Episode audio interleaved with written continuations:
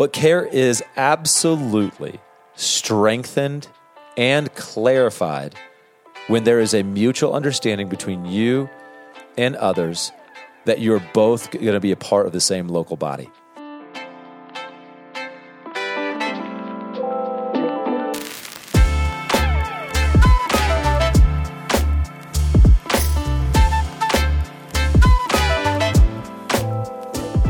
Welcome to the Small Town Big Kingdom podcast, where we're going to talk about different issues that apply to us at Outpost Community Church and anyone who wants to listen abroad. And so, best way to get started is just to get started. So, we're going to actually talk about why membership matters, something that matters to us at Outpost Community Church. So, this will serve as a reminder, but it'll also serve as a uh, something to come back to as a resource and uh, maybe to share with others why uh, memberships really matter and can matter for them and make a big difference in the way they live their life in their local church. So, first of all, I want to share that the Bible teaches that followers of Jesus Christ are not meant to live in isolation, but rather to be a part of a community of believers. I think most people agree with that. They would say, yes, you should be part of a local church. Proverbs 18:1 says, "He who isolates himself seeks his own desire; he breaks out against all sound wisdom. And so, listen, the community of faith is the exact opposite of isolation. Isolation is what Satan wants you to do, it's an easy way to pick you off. But the Christian community is a group of what I would call Philippians 2, 3, and 4 type people. Okay? People that don't seek their own desire, like Proverbs 18, 1, but they seek the desire of God and the needs of his people. And each of these Philippians 2 people are, uh, are called to be a part of the one body. Now, why do we say one body? Because the Bible says that. 1 Corinthians 12 says, For just as the body is one, meaning uh, body, whole picture, and has many members, and all the members of the body, though many, are one body, so it is with Christ. For in one spirit we were all baptized into one body, Jews and Greeks, slaves or free and all were made to drink of one spirit. So it's basically saying, though, I and you are different Christians. We are individuals. We are both, if we believe in Jesus Christ, which I do, and hopefully you do, we are part of the one body called the church. And so, one way that you and I participate in such a community is through membership in a local church, by being a part somewhere of the body. Now, here's some biblical arguments in favor of church membership, okay? I'm going to give you four. And the first one is we see a biblical pattern of local membership in the Bible. Now, you're not going to ever see a membership covenant uh, in the Bible, or you better become a member of the local church, but we're going to see just a pattern of local membership. So, the Bible describes the early church as a community of believers who were committed to one another and met regularly for worship, fellowship, teaching, and prayer. Uh, many of you guys know if you read Acts chapter 2, 42 to 47, it gives us a picture of a very vibrant community where the believers devoted themselves to the apostles' teaching, fellowship, breaking of the bread, prayers. It was just a discipleship community where you knew the names of the local people. And so joining a local church is a way to follow this biblical pattern of membership and commitment to community of believers, okay? Yes, we are all part of the global church, but where do we practice that? Well, we practice it wherever we are in our local gathering. And so that uh, commitment to a local gathering is detailed in over 50 different one another passages in the New Testament. And these 50 different descriptions of what the Bible uh, or what the community looks like is usually followed by a one another. So we are called to love one another, care for one another, correct one another, uh, bear one another's burdens, you know, admonish one another faithfully. We're called to do these one another's. And who do we do it with? Well, we don't do it with people we don't know. We don't do people we don't see. We don't do people with, you know, all over the rest of the world. We do it most potently with local people who we know the name of. And so if you were to take these 50 one another's and break them into two categories, the categories would be correction and care. All these one another's are going to fall into either correction or care. So let's start with correction. This is point two. Second reason for local membership in a church is spiritual accountability. Membership in a local church provides spiritual accountability.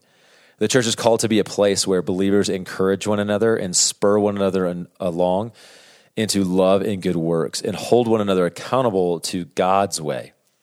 Hebrews 10 24 and 25 encourages us to, quote, consider how to stir one another up to love and good works, not neglecting to meet together, which is the habit of some, but encouraging one another, and all the more as you see the capital D day drawing near. It's the day of the Lord. When it all wraps up, we're called to constantly stir one another up.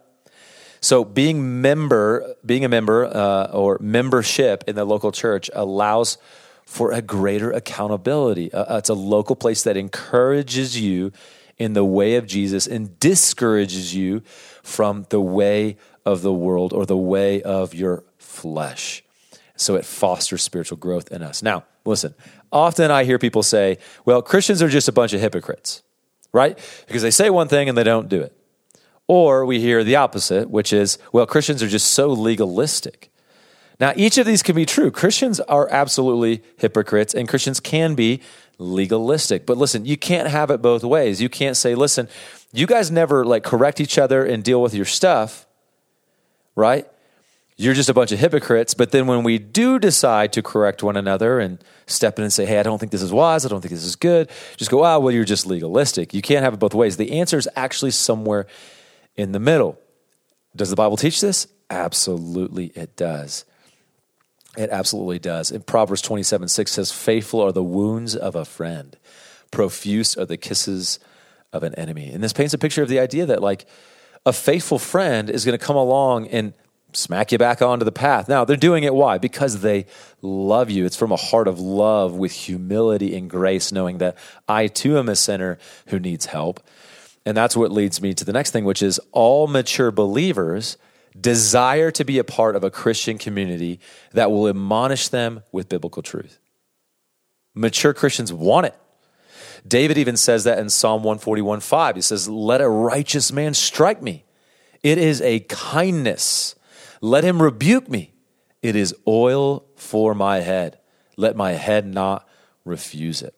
David recognizes that spiritual accountability is something that is really, really important. And where does this happen? It happens in your local church with those who you have said, let's run together, which implies some membership. Now, this leads to number three, which is care. Membership in the local church uh, uh, brings about mutual care and support. Okay, provides care and support. And in the early church, believers shared their possessions, they cared for one another, they supported one another in times of need. Again, you see this in Acts 4 32 through 35, where it tells us that no one said that any of the things that belonged to him was his own, but they had everything in common. It means that we can receive and offer mutual care and support to one another in practical and in spiritual ways. Now, listen, there's probably no doubt in your mind or anybody's mind that the Christian community is called to be a caring community. But maybe you're wondering why there has to be membership for this to happen. Well, the truth is, you don't have to be, have membership for care to exist. I've cared about a lot of people who are not currently in membership with me at my local church, at our local church. But care is absolutely strengthened and clarified when there is a mutual understanding between you and others that you're both going to be a part of the same local body. Like I am most clear about who I should care for because around me there's some people who've raised their hand and said, I want to be cared for and I'm here to care for you. So, care can and should exist between uh, different church bodies or other people outside of the membership, but it should be most visible and expected in the local church that you call home. And membership is just a way to clarify who is actually a part of that local church. Okay? Now, does this mean that we also just don't care for people who are not members of our local church? No way. Galatians 6, 9, and 10 says, Let us not grow weary in doing good, for in due season we will reap if we do not give up. Verse 10 So then, as we have every opportunity, let us do good to everyone. But then listen what it says next and especially to those who are of the household of faith.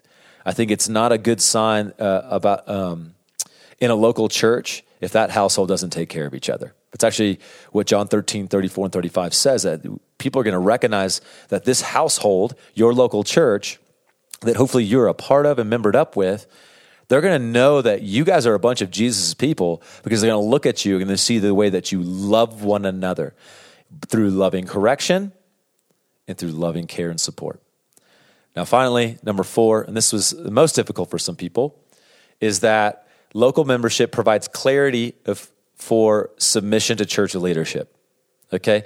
Membership in a local church involves submission to church leadership. The Bible teaches that church leaders are called to care for and shepherd the flock of God. Hebrews 13, 17 tells the members of those local churches, it exhorts those believers to obey your leaders and submit to them, for they are keeping watch over your souls as those who will have to give an account. So, membership, friends, in a local church, involves recognizing and submitting to authority of church leaders who are accountable to God for their leadership. Now, I know that this point is very difficult for many followers of Jesus who struggle to trust church leaders. And I totally understand. There are reasons why uh, maybe you distrust leaders. Maybe something has happened, something you've seen in the news, something happened to you, personal experiences, maybe their leadership styles, maybe they're not following God's word, whatever the case may be. But listen, circumstances, though they may be legitimate, do not erase God's commands and principles. Circumstances do not erase God's commands and principles. So, listen, if you struggle to submit to local church leadership, here are some things to consider. If you're not under the biblical authority of elders right now in a local church, let's consider a few things. Number one, is it God's plan for you to be under elders in a local gathering according to the Bible? You need to go figure this out. Don't let your past experiences or circumstances dictate what you do. Go to God's word. What does it say? I think that you're going to find it says, Hebrews 13, 17, submit to these leaders, right? 1 Peter 5, 1 through 5 is another great place for you to go look. I, can, I invite you to go see it.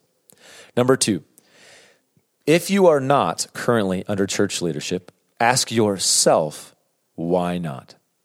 Start by drawing a circle around yourself and say, why not because of me? Look at the reasons in yourself okay? Maybe you, it's just obstinance, maybe it's just disobedience, maybe it's apathy, maybe it's just uh, you just didn't know, whatever the case may be. But start with you. Then, after you've looked at everything inside of your own circle, move with humility toward the other reasons why you don't submit to church leadership. Maybe like uh, the things I've listed before. And as you do that, it may require that you take steps to going and talking to either your current leadership now, the leadership of a local church you're looking to be a part of, and going to ask them questions, seek clarity, talk about hurts you've had. Maybe you need to deal with things in the past and have conversations, extend forgiveness and grace. Whatever the case may be, the reality is Bible calls you to it. Figure out why you're not doing it and then deal with it. All right? So, uh, here's something I want you to leave you with on this last on this point, which is uh, this: How will local elders be able to give an account for their flock if they do not take count of who are theirs? Okay, so if you're going to submit to local church elders, the question you got to ask yourself is: Which local elders do I submit to? Is it the ones of the church that I'm attending, or is it of any person who calls himself elder in the city that I live in, or any place around the country or the world, as if they're called an elder. You've got to ask yourself that. And so I, as an elder, have to ask, who am I giving an account for? Am I giving an account for the members of a, another local church or people who attend some other church out there or in a different state? I don't think I'm giving an account for those people. I think I'm giving an account, as 1 Peter 5 says, for the flock of God among me, among those around me. And so this is why local leadership, local membership really matters. So, in conclusion, While church membership is not explicitly commanded in the Bible, there are compelling biblical arguments for being a member of a local church. By participating in a community of believers, we can follow the biblical pattern of membership. We could experience spiritual accountability, we could receive mutual care and support, and we can submit to church leadership as the Bible calls us So, consider these things, go and research it for yourself, read your Bible, and ask yourself why Am I a part of my local church? What does membership mean to me, and what is God calling to me to uh, as a individual follower of Jesus, a part of body of Christ? Do that, and it will serve you well. Blessings as you go in the name of Jesus.